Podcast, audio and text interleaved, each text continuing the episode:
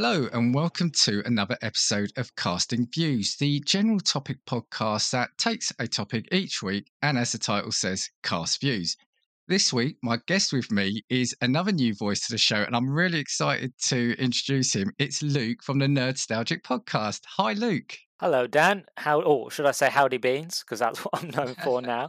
I'll be honest. I got chills. Then it sounds weird. I got general chills. I've been a fan of the show for so long, and now being on the show, it's like, oh my god, look, my dreams come true. It does happen, guys. It does. Dreams do come true. Cheers. Listen to you, and I haven't paid him either, people. So, no, no, he um... hasn't. No, no, that was just generally me being nice. But anyway, the check will come in yeah. the mail hopefully soon.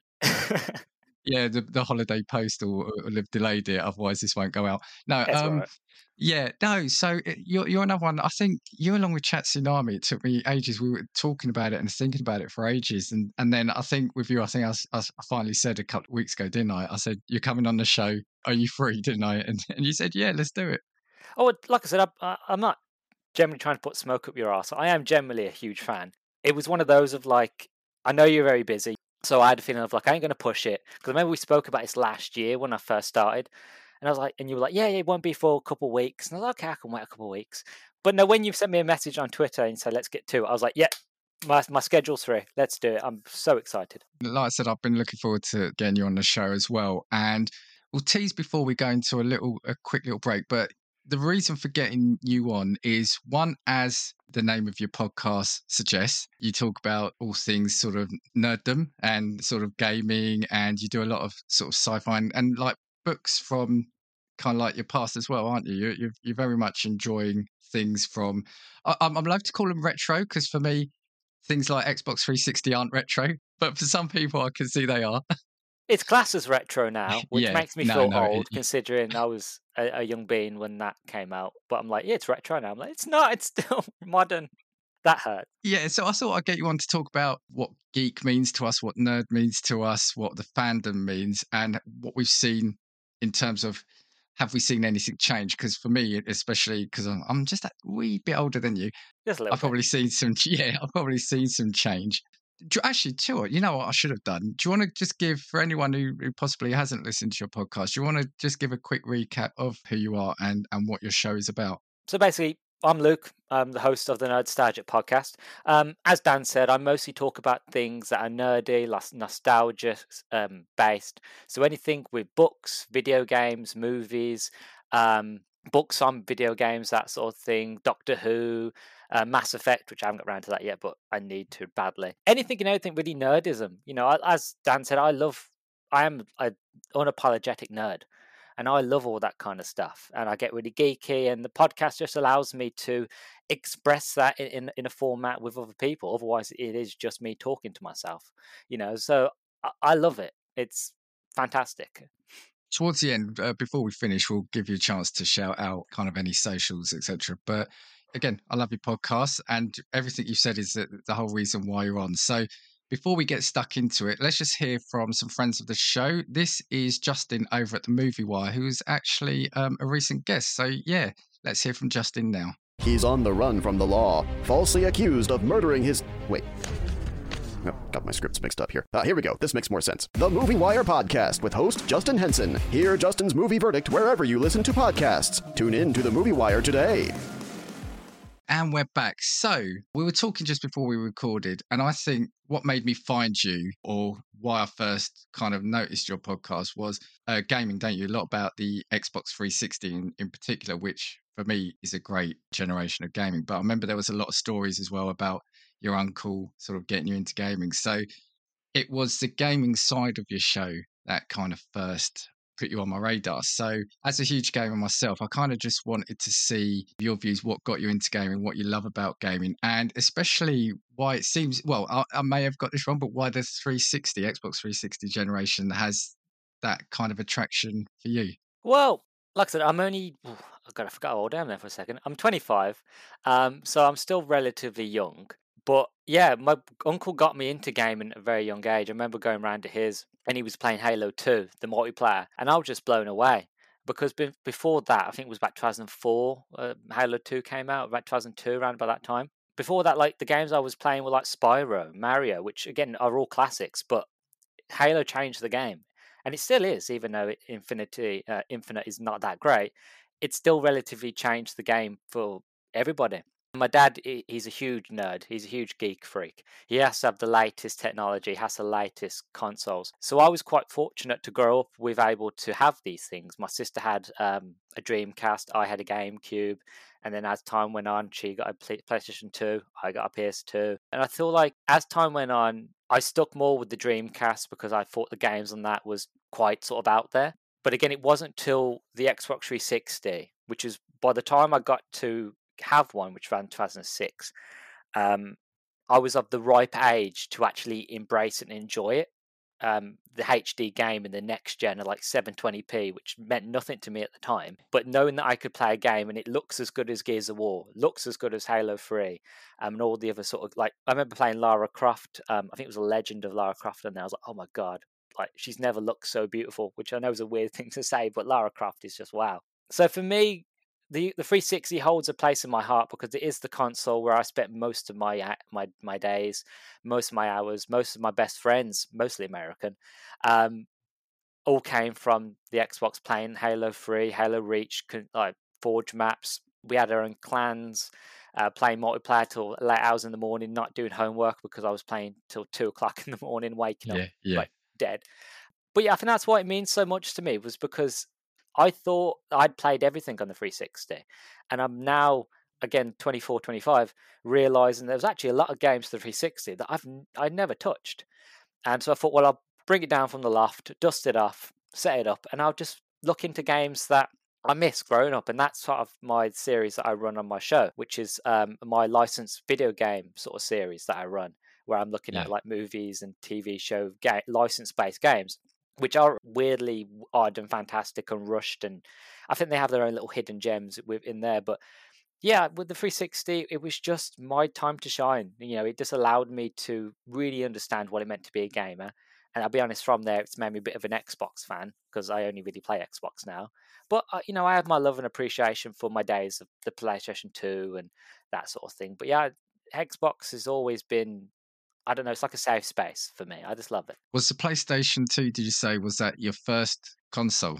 Oh, no. My first console was the GameCube.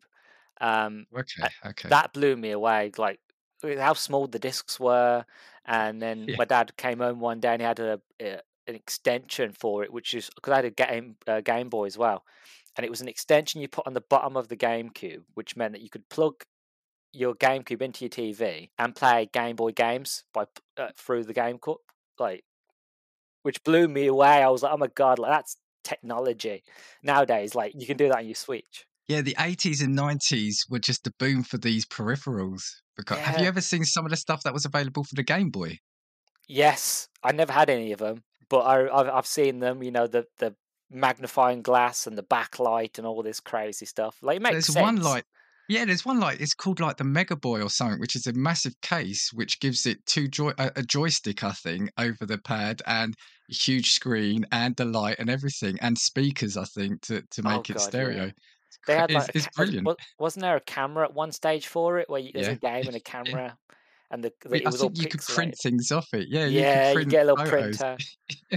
like even that, even the PlayStation, I think PlayStation One, PlayStation Two, like the proficient, like the things that accessories for that were just insane. But what I was going to say, sorry, was there was a couple of things I wanted to pick up on what you said at the start. And I'll start with actually, do you know, I'll start with the one, the, the more interesting one. The, the thing I really picked up on was the really cool thing is that you said your dad is also of a similar mind, or is kind of like a, a your your term. He was a geek and a nerd as well. Yeah, I think that's really cool because I think I grew up sort of in the 80s. So I'm probably, oh, I'm not going to say, well, I'm going to say, I'm probably, I'm going to say I'm probably around the age of your dad, right? So, so, so I grew up in the 80s and 90s. So it was of that generation where technology was becoming more of a thing for my generation. So yeah, yeah you know, I didn't have that in like the older relatives, if you know what I mean. So I think it's really cool that it's something that you've got or something that you could share with him. Yeah, I, I find myself really, really lucky because again, he, he was such a nerd when it came with technology that he has to have the brand new TVs. He had to have the top of the range um, console. So I was fortunate enough and lucky enough to be able to play a lot of these consoles either day one or like sometime after. Um, and to share that with him was nice as well. Like I'll be honest, my dad, even though he likes game and he can't game for for God knows what, um, so most of the time it would be him staring at the ceiling, spinning around in circles, and I me getting annoyed, being like, "Just follow me." It's our reactions. It, it will happen to you as well. Your reactions. oh, it's already down. started happening. I can't play multiplayer anymore. Not as good as I used to when I was a teenager. Isn't that the funniest thing though, isn't it? Because it's like you were saying. I remember when in the heyday of yeah of the the 360 meeting some people through a football forum weirdly and playing FIFA and Call of Duty. And back in the day, I actually think I was quite a good player. But as the years went on, I don't even want to venture now into a multiplayer lobby no. anymore. I used to be really good at, I think my, my top games at the time were Gears of War 2 and 3. I was a beast with the Gnasher, with the shotgun. And it was Halo 3 and Halo Reach. Those three games, which are relatively all the same because the same series.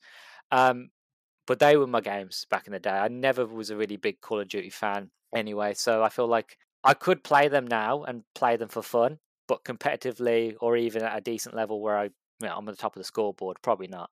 Uh, but again, it's one of those like I stopped playing multiplayer, and it was like you just lost that, you lose that skill over time. If you don't keep it up, you just lose it. But I enjoy it for what it is now. But I don't have no friends on Xbox. All my friends went off to like the Xbox 360 and PlayStation 3 generation ended, and then all my friends either went to PS4 or they went to PC, and I'm stuck on my own with the Xbox. And it's like, okay, I just play on my own then. So and that's the way it's been basically since till now with the Xbox Series and uh, PlayStation 5.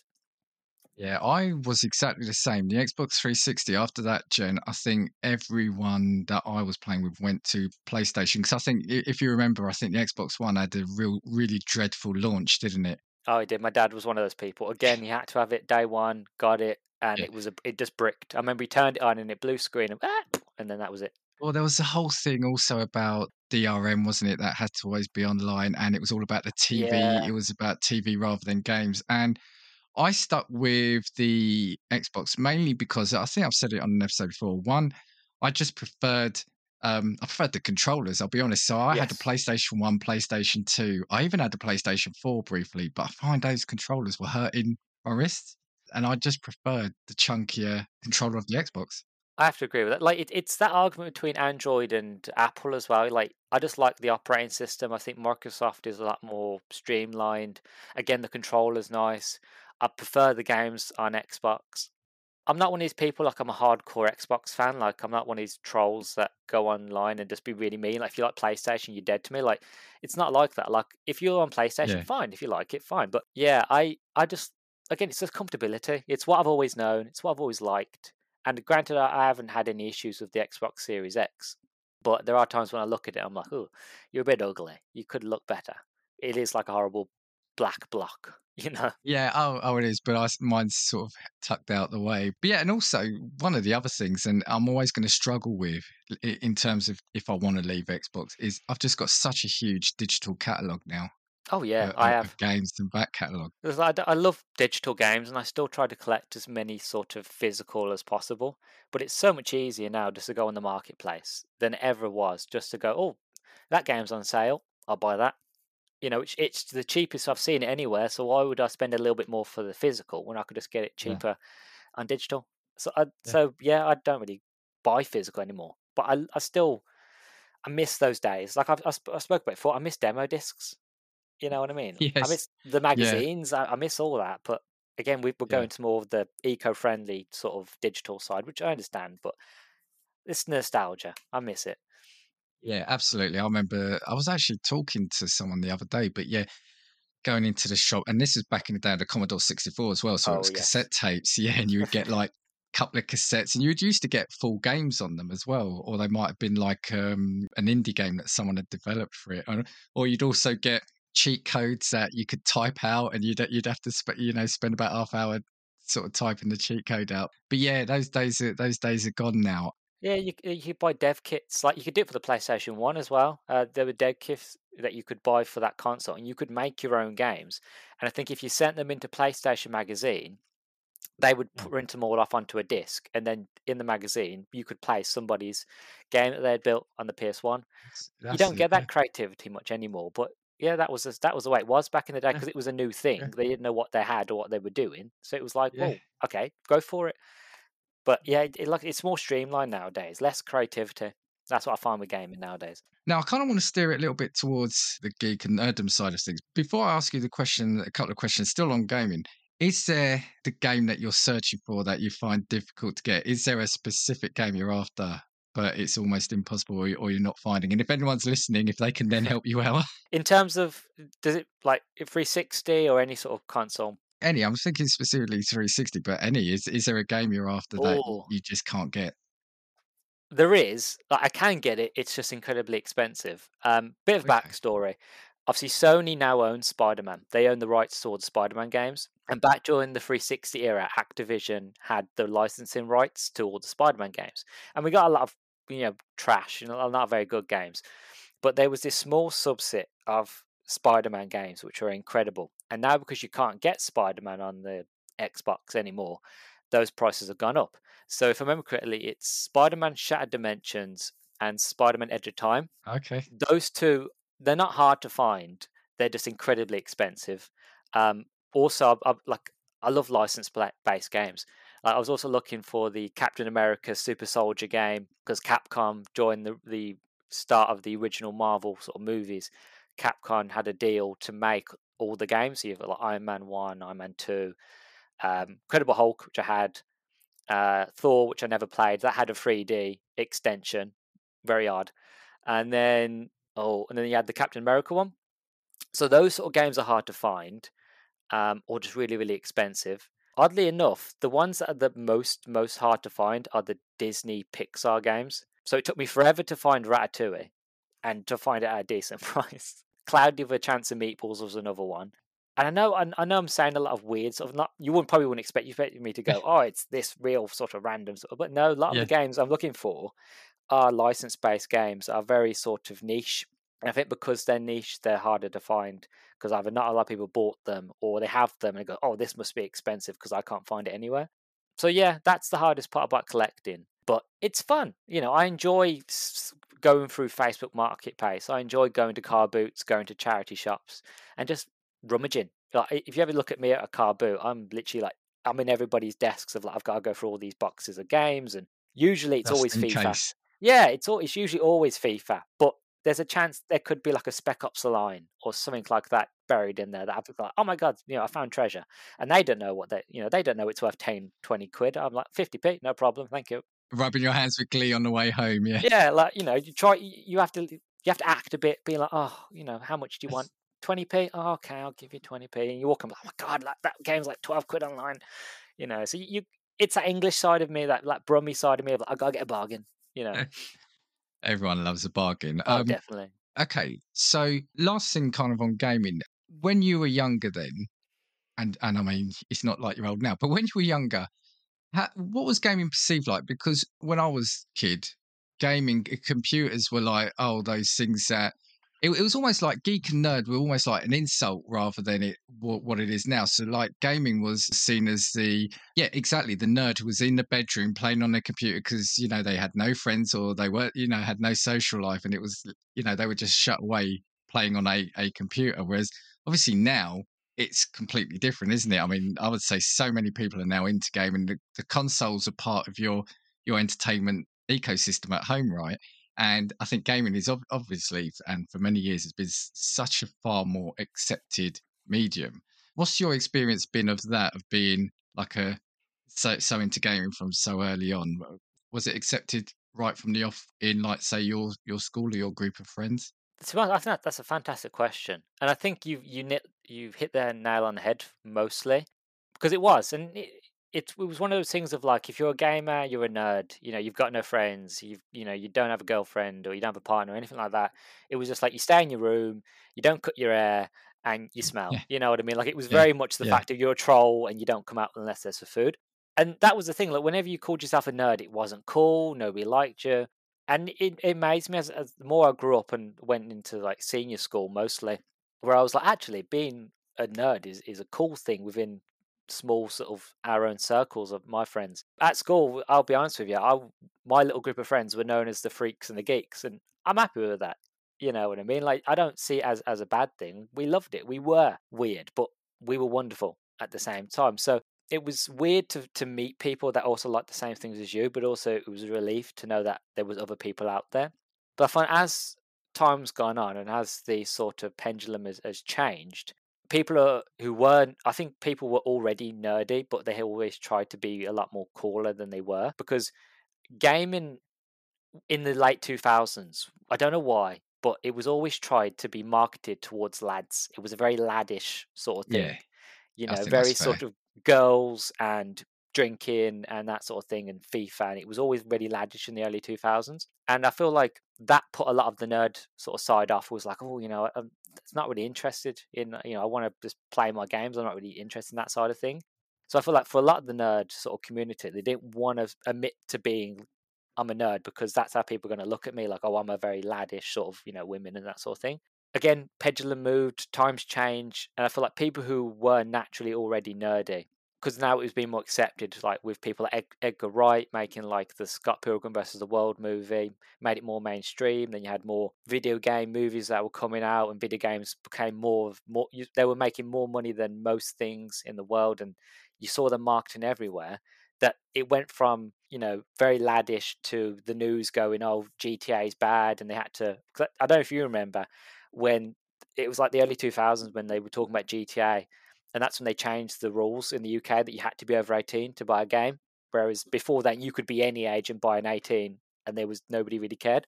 So, like again, the winds changed, times changed. I think it became more of a thing where it was like more accepted. People can be a gamer, and you can. And we found girls have always been gamers. There's always been gamer girls, but you'd only ever find a gamer girl, you know, on like forum or like online. You'd never meet one in person. And again, it, it's, uh, it allowed women as well to come out and be like, yeah, I'm a gamer too, and to be accepted. You know, it, it went from being a laddish thing to a boy thing to being an everybody thing. Yeah. And I'm glad it's changed. I'm glad it's changed to now be more inclusive. But I do miss those days of just feeling like it's just you and your friends just talking about a special thing and it didn't involve anybody else. I feel like gaming is, is a wonderful thing now, but it's so mainstream that part of me is like, oh, I don't want to be part of yeah this thing because people, you know, there are trolls online, there are people, horrible gamers out there, and that's what puts me off wanting to be a gamer now because you're going to get those people going, well, if he's a gamer, that means you don't like X, Y, and Z, and you're going to be mean. And I'm like, no, anybody can play anything. I love everything. I love everybody. Um, can we not just play games and enjoy them for what they are? I think I absolutely get that now. When I was at school, it was very much an isolated thing. There were a group of us that were really into games, even though it's not necessarily mainstream. And I'm glad it is now having something, I'll, I'll say obscure, but something minor that isn't shared by a wider wider people. It makes those of you who are involved with it that much closer. Yeah, it, it feels special. It feels like a small group of people. It makes you feel like, you know, I can come in and be like, oh, you know, tonight we're going to make a clan on Halo and we're going to go play online. It's going to be fantastic. And then it was just a thing between you and your friends, but now everybody is it. And it just feels, it's still special, but it feels less authentically special than it did. And I think now, because technology is now just so prevalent, so even people who say they aren't gamers, I'm sure they've played a game on their phones, right? I'm sure you've at some point you've downloaded a random game, whether it's Candy Crush. Everyone is, is playing games, and I think it's with technology increasing in in and around the home. Maybe it was a factor when I was young. You know, computers were fairly rare still. Maybe That's a good question because well, you have to think of it. What is a gamer nowadays in 2023? As you're saying, everybody has a pretty much has a phone. Those phones can download apps. If you only play Candy Crush, are you a gamer? Or are you a gamer if you have all the consoles? Or are you not a gamer if you only play FIFA? You know what I mean? Like, what constitutes nowadays as a gamer? Like, back in the day, it was easy to quantify because there wasn't many people that did it. Um, there wasn't many games as much as they are now. So, relatively, it was easy to say, oh, he's a gamer, she's a gamer. Nowadays, it's the fact of, well, if my nan's playing Candy Crush and stuff like that on her phone, is my nan a gamer? She wouldn't class herself as one, but is she? Because she games almost every day, technically, you know. because yeah, you used to have the arguments, didn't it? And and it's interesting what you were saying about like the male v female kind of divide. Because yeah, you know, to be a gamer, even back in the day, you had to have played like twenty hours a, a, a night on Yeah. on FIFA or Call of Duty or something. Oh, what you you play um you play that licensed game? You know, you were saying that you're not a gamer, you're just playing cartoon games. Well, e- even I mean, then, it when was I the was young- argument was like that. Yeah, when I was younger, it was like, well, you're not a gamer because you're on a console. You're not playing World of Warcraft. I was like, I'd love to play World of Warcraft, but it's, I haven't got a computer, and it, really, really expensive for that annually sort of monthly subscription. And I ain't going to pay it. I'm only like, right, I don't know. When did Warcraft come out? I had to have been about six or seven when that game came out, so I I can't get my parents to be like, yeah, let's you know spend money and let me play an online game. Like, it ain't going to happen you know so it, the argument has, has always been around um, but I feel like it has fluctuated and changed. Where nowadays you're not a hardcore gamer unless you've got the like a gaming PC. If you're on console, you're trash, and that's the, um, the, you know.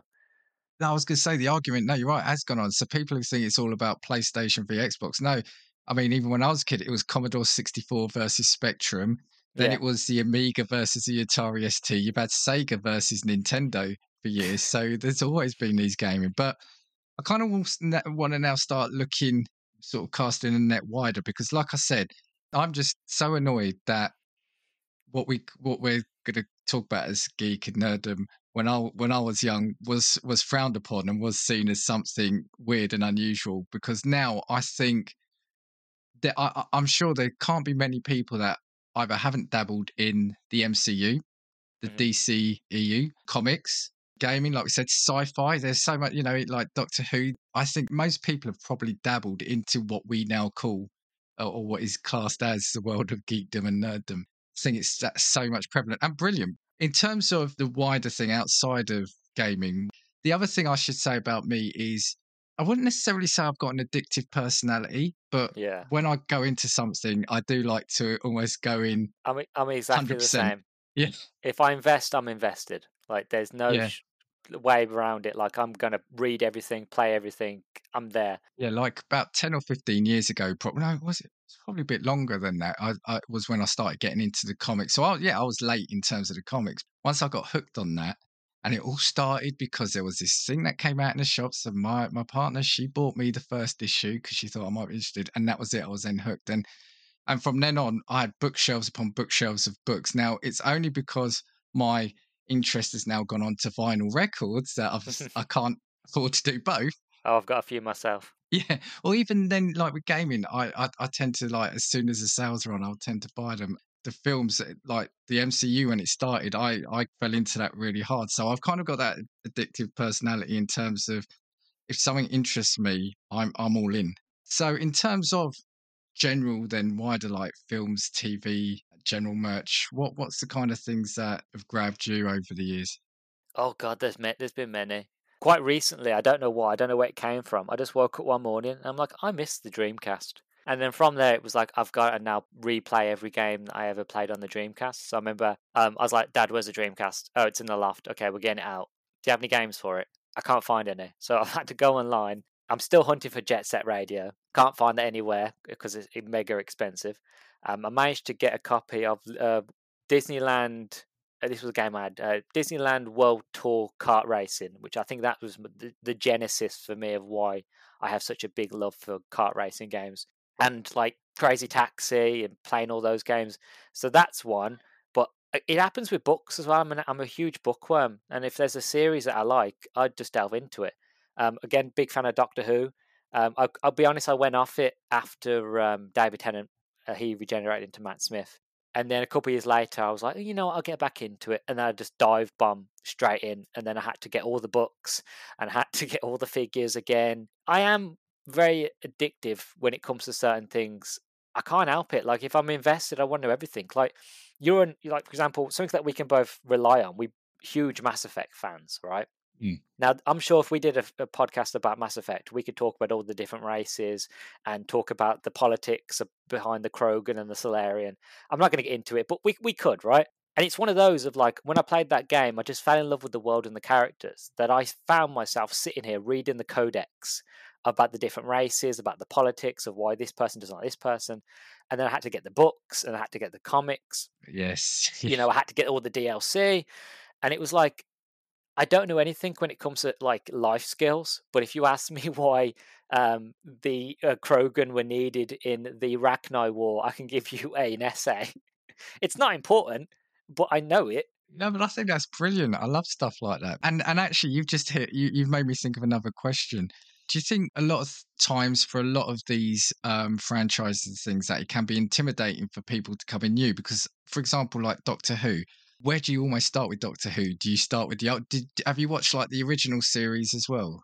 You know, like the the original from the sixties, etc. Doctor Who is an easy and hard one to get into. I have watched some of the older ones. I'm mostly all Tom Baker. Um, Tom Baker is my favourite of the old um, Doctors, just because he's a giant child and like he talks to me and like we're very sort of akin in the way of our personalities. Yeah. For Doctor Who, for anybody wanting to get into that, I would say to start from the 2005 revival with Christopher Eccleston and yeah, work your definitely. way up.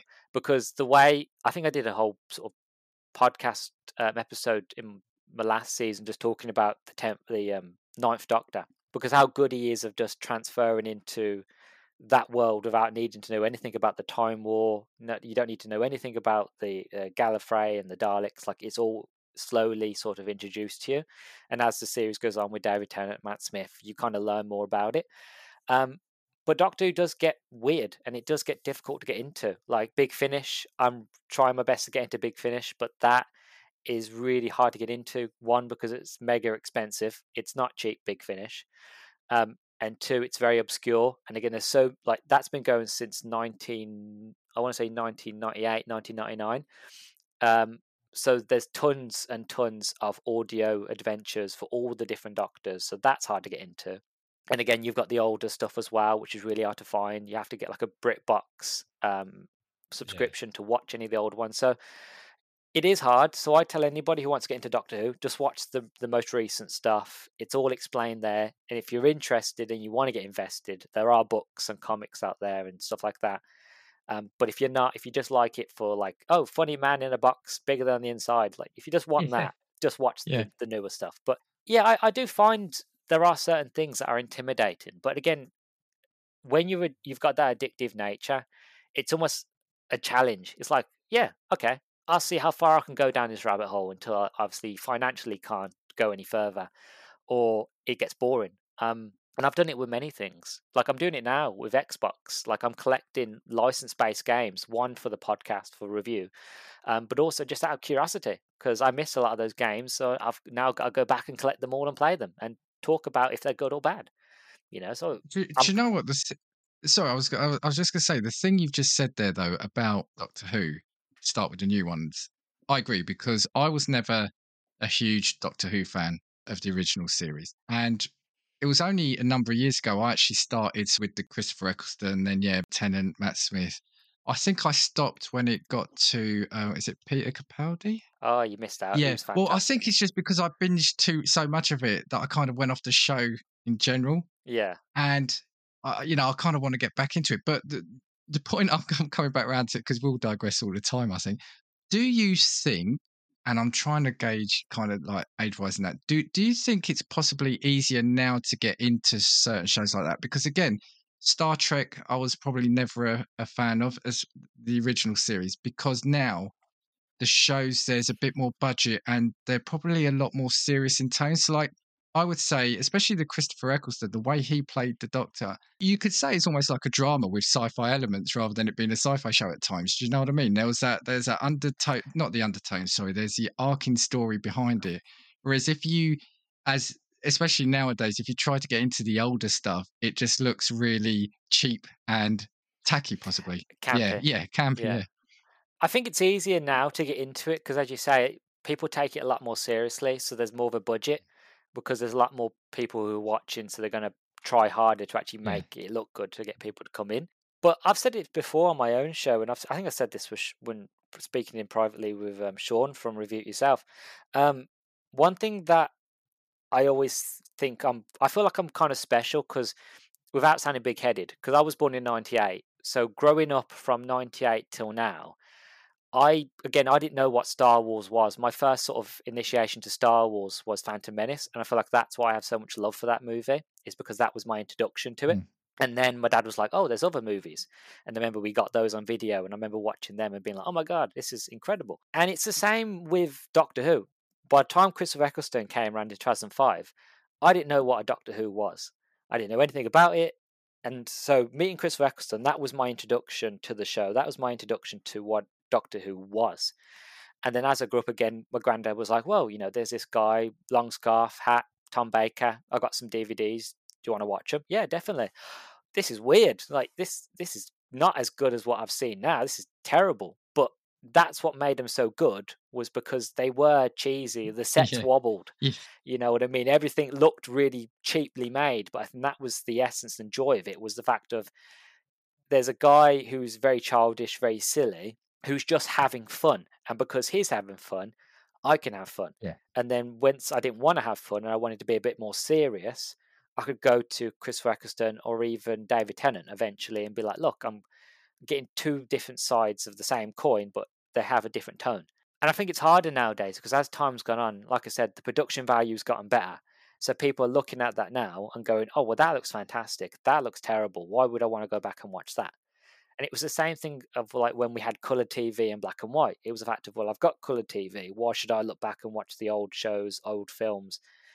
You know, let's just move ahead. So you do get the old souls like me, like you, who like the old stuff the way it was and the way things were. And you get people who were like, eh, you know, it happened, but I want to move You on. see, I think I grew to love them. I think as a kid I didn't because they just seemed, even for me then, they seemed that generation apart.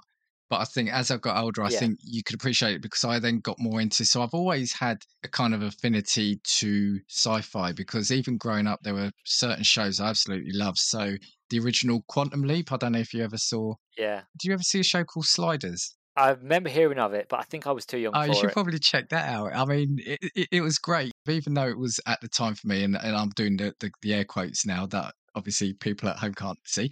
But for your benefit, it was quite cheesy then as well. But yes. it hooked on to one of the things I'd always had about like parallel universes, etc. So I've always Mm, had that love of it, but maybe because those two shows were modernish to me, that's what helped me. It was almost like my gateway into it, which then made me appreciate sci-fi as a wider um, whole.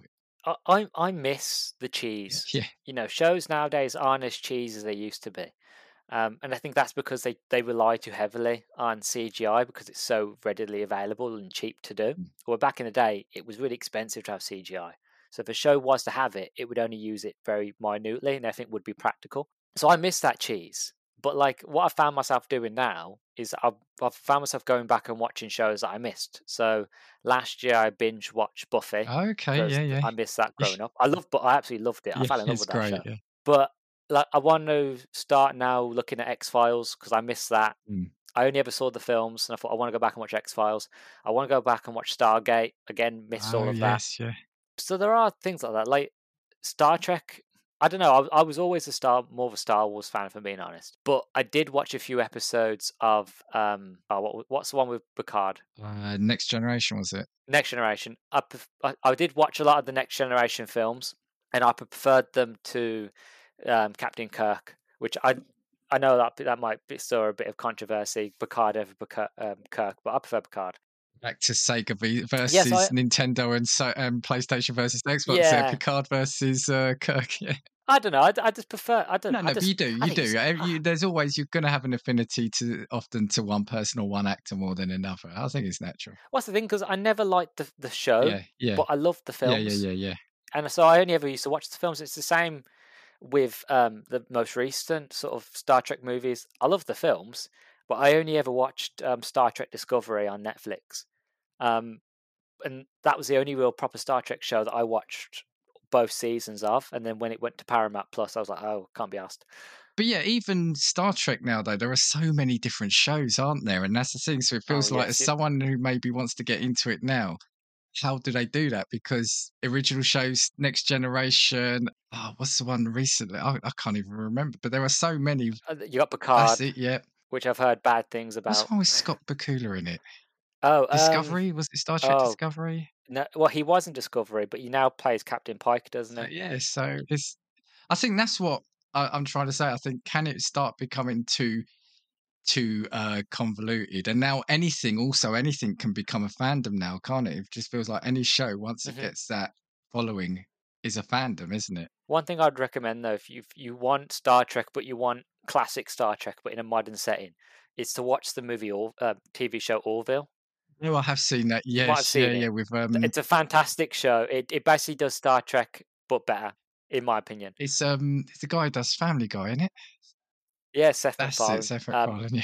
it, it's on its third or fourth season now, but it's fantastic. It's got the CGI visual effects, which are fant- like looks like movie quality, but by also having the practical stuff. So it feels like classic um, Star Trek, but it also the stories that they tell are very sort of hard hitting. You know, each one's like a powerhouse. They're not all great, but every episode has meaning, and it feels like classic um, Star Trek. Yeah, they um, So I would recommend the the Orville. yeah, they did one similar to a Black Mirror episode where they landed on a planet where it was all about likes, wasn't it? Or if you did good stuff. And, and that was quite an interesting because it was seen as almost like a comedy. Well, it was, it is a comedy, but there, that show was quite had that sort of dark undertone to it as well, didn't it? they, they had another episode. I think that was the same season where they went to a planet and everybody born under a certain a certain star sign were considered aggressive, Right. and if you was born under that star sign, they'd put you in prison.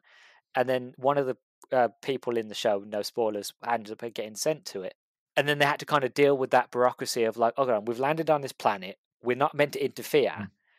but we have to be like, it, it is nonsense judging people under a star sign. You know, Yeah. and it's that sort of story where it's on the nose but it's not in your face it's like i'm tell i'm te- i'm trying to teach you a lesson i'm trying to tell you something without being annoying about it whereas most shows nowadays i feel like they try to push the envelope a bit too much where it gets a bit like you know Yeah. i know what you're trying to say but you're ruining what we're trying to show here And I think you can easily dismiss the Orville because of Seth MacFarlane as being a silly comedy potentially. which i think yeah. a lot of people yeah. have people go oh that's the south park i mean that's the family guy guy Yeah. Okay. Kind of keep an eye on the time. What What about then? the Sort of like the wider celebration of fandoms and that. So, have you been to, or did you used to go to Comic Cons? I have been to a Comic Con once, which I know is a horrible thing to say considering I'm meant to be the nerdy guy and I've only been once. I've been to Comic Con once, that was in 2019. I had planned to go in 2020, but lockdown and all that. Was that the MCM one? Yeah, yeah, up, up in uh, up in Birmingham at the NEC.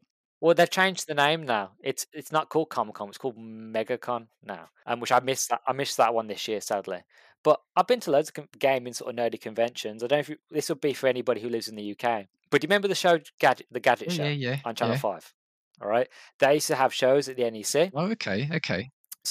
so I used to go to them with my dad. Again, he loves technology, so we'd always go and we'd always look at the new tech, um, and there'd be sometimes be gaming things there as well.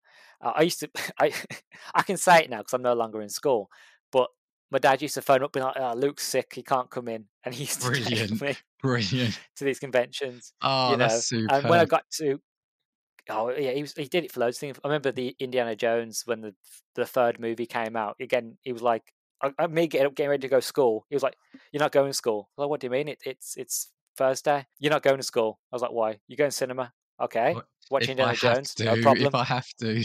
if I have to, you know.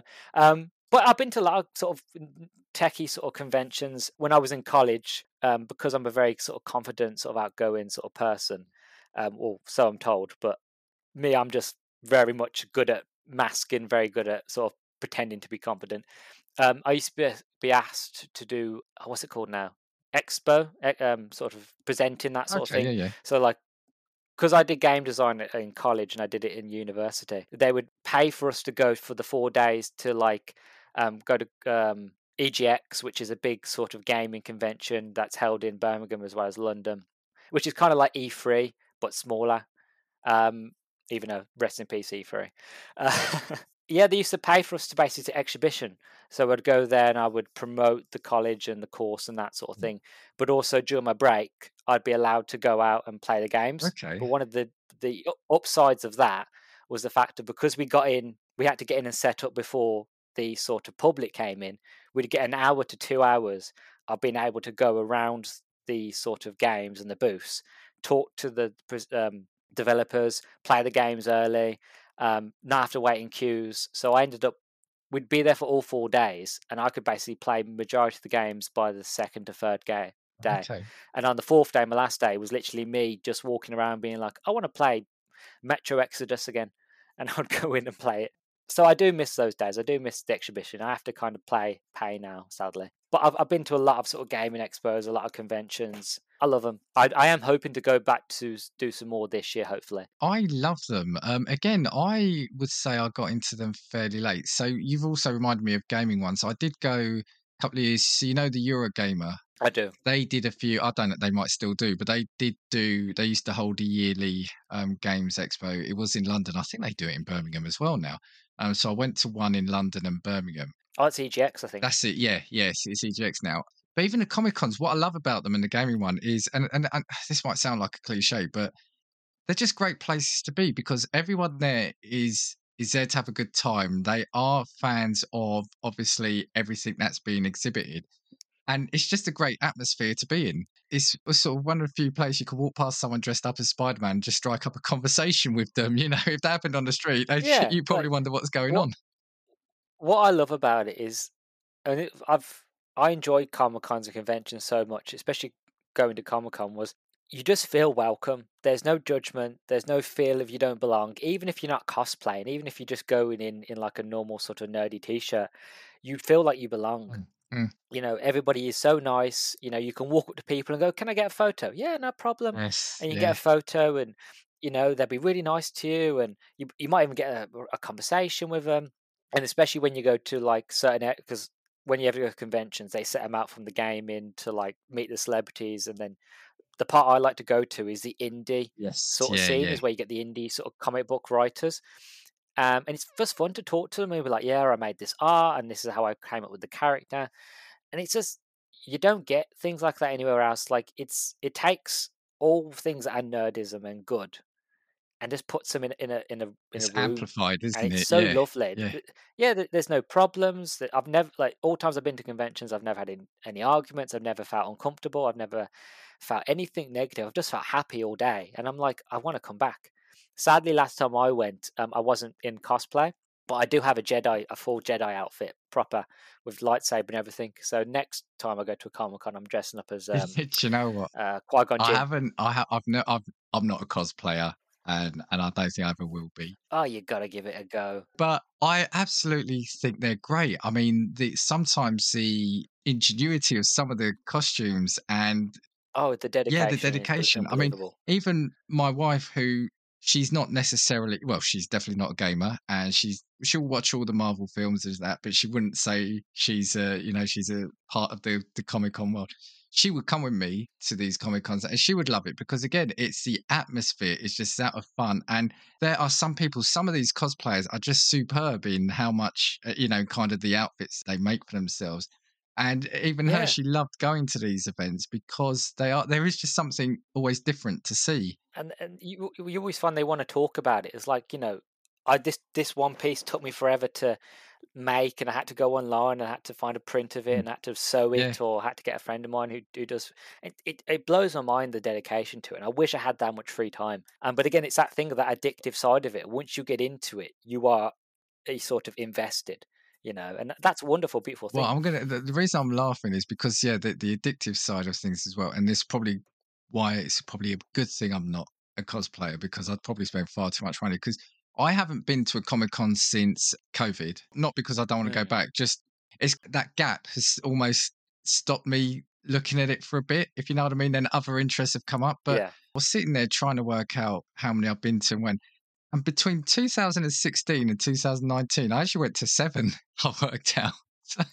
That's not bad. no, but yeah, but it's quite a lot. I thought it was over a, a wider period. So with friends and family, so it, they're all between I think three really. So there was one. It was short lived over here because I think the company, I should say, I think they might have dissolved. But there was a heroes and villains one Yeah, where they seemed to be more like was it the CW shows? You had a lot of people from Arrow and the Flash Oh, and yeah. things like that there. Then I went to a few of the the MCM Comic Con, which you said might now be called MegaCon, but that was at the Excel Centre in London. And then there's a London Film and Comic Con.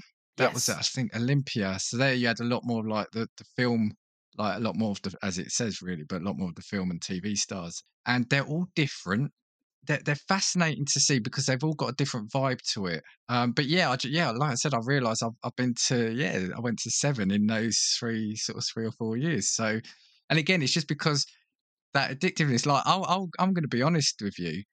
when we came back from the first one, I think the first one I went to was a Heroes and Villains because I remember we were big fans watching The Arrow. Yeah, and I was big into yeah, that as well. and and like I can't remember if the Flash was out then. So we went because it was oh god, what's his name now? Stephen Amell, sorry, and and Michael Rooker was there. Michael Rooker, you know, Guardians of the Galaxy, etc. And the high we were on when we came back that night, and then the low that we had the next day because we just had so much fun being in and around that Yeah. atmosphere. It was just like it was so so such a roller coaster. We we were on a downer the next day because you know you were bumping into these and you were literally bumping into these celebrities. You were seeing all these stands, like all these comic stands, uh, the the stands selling the memorabilia, random figurines, and you know like pops, etc. They're my downfall when it comes to Comic Cons. Like one thing I would give anybody uh, advice: if you're going to go to a convention, take money Yeah. because you will find definitely find something, no matter how niche or odd, you will find something and go, "I really want that." Um, and it'd be that nerd side of you, like, I don't need it. I just have to get Yeah, it. yeah, You know what I mean? So I, bought so many random things. yeah. I've come back with some comics I wanted. I've come back with um mystery boxes. Yes. they're, they're always the one. Even though I know I didn't need them, every time I walk past them, I was thinking, this is going to be the box that's got the really valuable stuff in it. yeah, you kind of talk yourself into it. Like I've done that before. Like I've seen mystery box guys, and I've walked past it a couple times. Like I don't need it. I don't need it. And then near to the end of the day, you're like, you know what? I'm gonna get it. And then I hate buying I buy mystery boxes because I have buyer's remorse as it is. yeah, So when I buy these things, I'm opening them. I'm like, oh, they're full of crap. But I had to buy it to find out. I just had to buy it. yeah, You know, so I do enjoy it. Uh, conventions, like you said, you do come off on a downer when you come Yeah. home. It's like I've I've I've met characters, I've met all these wonderful people, I've seen celebrities, and now I'm home and I'm like, I, want to do that again. yeah. You know, it's just such an infectious sort of atmosphere, and it's it's full of love and creativity, and it's just wonderful. And especially if you dress up as well, and you get people coming up to you and asking you for photos, strangers, but they're very lovely about it, and it it's I I don't know, it's it's it's what I love about nerdism is the fact of everybody, no matter what you what you enjoy, no matter what side of the fence you're on, when we come together at conventions, we're all, we're all just want to share yeah. In that Yeah. love of being a nerd, and I think that is the wonderful part about it. Sometimes people say to me, "Oh, because you know I've taken advantage of the photo ops there." And people say, Yeah. "Oh, well, why? You know, oh God, you you spent money to have a picture." I'm like, "Well, look. Firstly, I know I'm not their friend. I'm not saying that.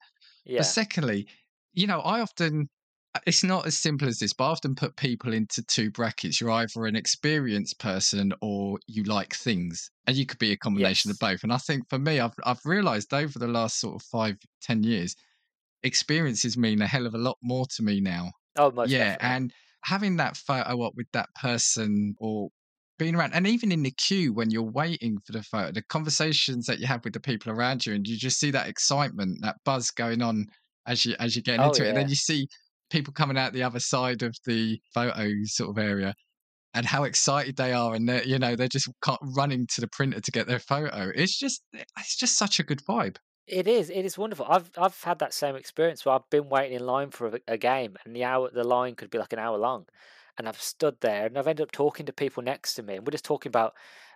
It'll go from the game itself to other things, and next thing you know, you've added them on Facebook, and you're talking to them regularly, and then you're playing with them on Xbox. Eh. You know, and you, you don't go there to meet people; you go there for the experience. But because everybody is there for the same reason, there's not a single person who doesn't want to just talk and gush over what Yeah. they love. Yeah. And that's a wonderful thing. I did have a look, right? So the first English comic, or the first Comic Con in England, apparently was in 1968, which I find quite oh, amazing. yeah, the Brit. I'm surprised. I was expecting 90s. No, the British Comic Art Convention. Apparently, I mean, it's probably not a, a- convention as we imagine it now. No. Apparently, that was it then. And just a couple of things on. So obviously, San Diego is the one you want to go to, right? Love to, if I could Yeah, pre-COVID, that was attracting 135,000 people, contributing over 165 million dollars to the local economy. And and every state hosts at least one Comic Con every year. So this just shows that this this isn't going to go away, and how much Oh, no. you, the cynic can look at it and say, "Yeah, these are money making." Of course, nobody does anything for free, right? But I think it's just to show one how long. So if you if you look at sort of that in some or some form or another. These have been going on for 60 years. And the amount of people that are going into these is just shows no sign of waning, does it? I mean, I think COVID has reduced it. That might take a couple of years to build. I think it's it was 95,000 people in 2021, which is natural. To go right back to the start of what I was saying, how before geek and nerddom and, and superheroes and that war was almost like an insult. Now it's contributing almost 170 million dollars to San Diego alone. Well, that's the thing. Like, it's the same with gaming. You know, gaming used to be just a thing that you just did on your own. You know, it wasn't a big thing. And now gaming's like a billion dollar industry. Everybody's taking notice. There are like adverts in video games now, you know, in which I don't like, but that's an all different topic. Um, as well as you know, with nerdism and, and comic cons, you know, they bring a lot of money to uh, towns and cities, so people want to have them because they bring people in. So it is a lot more mainstream now. But again, it goes back to what we were saying: is the fact of I'm I'm glad it's now accepted, but at the same stage is that I miss those small little groups of us where we Yeah. could just enjoy this special thing with ourselves, and it just be special. You know, because as you were mentioning about the Comic Con, um, again, I haven't been since COVID, and I'm very sort of because whenever I used to go to a convention, I always used to get the convention funk, which is where you don't, you know, get a bit funky, get a black nose, might be a bit of the flow. yeah, yeah. And ever Yeah. since COVID, uh, I've been very much the fact of I might leave it a year or two. So I might go again, either depending how see, see how things are. I'll either go to the one in November, um, the end of this year, or I might go to next year in March. Um, but I do miss it. I miss it greatly. But I think again, COVID knocked a lot of people, and those that go to comic cons now are probably the mostly the hardcore, or they just don't care. Calling it now. How about then next year you and I go, we do a pod there. Or we do Oh, that'd be pod on it. fantastic. How about we do it? Call it now. Oh, definitely. Uh, I'm a I'm a traveling to you. Or you coming down to Birmingham? Look, maybe we do one of each. Yeah, that'd be a great one. I'll get on the train. You can drive down. But oh, sorry. Before we go though, what I would say though is I agree with you what you're saying about the, sometimes like the, the smaller thing. But what I found is there are more and more things now appearing, and predominantly I'm going to say it's in London. I don't know around the rest of the country, but like a couple of years ago, I went to something called the Art of the Brick, which was um, it was just like almost like a pop up thing in London, but it was DC characters, DC World made out of Lego. Oh wow! And I might actually after this, I might send you some pictures, and I might put when when this episode, goes out, I might put some pictures. But that was great. Recently, I went to a Stranger Things immersive experience and a War of the Worlds immersive experience. So I remember the War of the Worlds one that you, you told me yeah, about. so there are these things that are starting to come out, which I think are slightly unusual, and I think in years they can only get even better. Well, there, there was one in, in London as well. It was a Doctor Who one, um, which I didn't manage to go to. But the storyline that they told in that was actually canon for the Oh, show. really? Um, Wow. so a, a friend of mine went, and I was like, "Tell me everything," because again, it was that addictive side of it. I need to know what happened to the story. How does it connect to everything? Um, but it, they only ever do them in London. They never do them anywhere else. And I'm like, I can't be bothered to travel that far. Like I'm a nerd, but I'm not that. uh, You know. It's yeah, that's going to be the thing. A lot of things like that, the um the unique things are often going to be London centric, which which I Mhm. get. You know, is great for me because I'm only like a twenty minute train ride away. But yeah, we'll sort we'll sort some things out for next year. Um, I'm Oh, kind of so I, I don't want to sh- sort of end this here, but I, I'm just aware of the time. I think you're going to have to come on again at some point, whether we talk, Oh, whether we to. continue It's, this. it's an absolute Oh no, pleasure. cheers. Whether we continue this or we do something else, but yeah, we. I, know we've just scratched the surface, and there's probably people sort of shouting at us saying, "Oh, you haven't mentioned this or that." Let us know what you have we haven't mentioned. So when this episode's out, yeah, when you've listened to this, drop Luke and myself a note. Say what what you thought about it. I've got tons to talk about. I've got tons of nerdy hobbies. I didn't even get into my love of pinball machines. Oh my don't know why I word! You, them. you, but I'm now you don't just drop that pinball in at, at, the end of the episode. All right, there, there'll be a I didn't even get to talk about my vinyl Oh my word! either. No, You know. and that's all I want to talk about. Right, there's going to be a part two to this. We'll work it out in the next Yeah. couple of weeks because, uh, yeah, vinyl. You've said the magic word to me. Before we go, though, firstly, thanks for coming on. Brilliant. Really enjoyed having this conversation. It's been an absolute pleasure, honestly. It's a dream come true. Cheers, buddy. Do you want to um just shout out sort of where people can hear you and, and your socials? Oh yeah, definitely. Um, so I'm on Twitter, like most people, at Nerdstalgic uh, underscore pod. You can find me there for updates and anything and everything that I'm watching, everything that I'm playing, reading, that sort of thing. Um, as well as everything else, I'm on everything apart from Apple Podcasts. So Spotify, Google Podcasts, Amazon Music Podcasts, Audible. I'm on YouTube at the Nerdstalgic Podcast. So drop me a subscriber there. And uh, yeah, that's about it for me, really. Um, I'm slowly growing. I'm on season two now, so I'm I'm getting bigger as as time goes on. Um, but I'll be honest with you, Dan. This has been the highlight for me for my whole week, and if, if anything, it's like a late Easter present. So thank you. Cheers, buddy. Cheers. No, thanks a lot. Um, and what I will say, yeah, definitely, if you're not already, check the Nerdstalgic out. So, like everyone who's been on here, Luke is just super supportive. Uh, yeah, you, you, you're one of the good ones in in the podcasting world. So, Oh, no, he- he's super supportive. So, yeah, check him out. For me, as always, you can get hold of me at castingviewspod at gmail.com and on Twitter at castingviews. Both for me and Luke, if you if you do listen to us and you like what you hear, don't forget to to give a five star rating if you can on on your platform and click the subscribe button. Yeah, Luke. Once again, it's a pleasure. We will have you on. You've said two magic words there: pinball machines and final. So that's secured you. We were talking before about having you back for something random, but you've now secured an extra slot for continuation of this conversation. yeah, I'm on to round two. yeah. Hope you enjoyed. We'll see you next time. And I know there's a lot of podcasts from which you can choose. So I thank you for listening to Casting Views. two, three, four. If I want your opinion, I will give it to you. Come on, check what we've got, cause you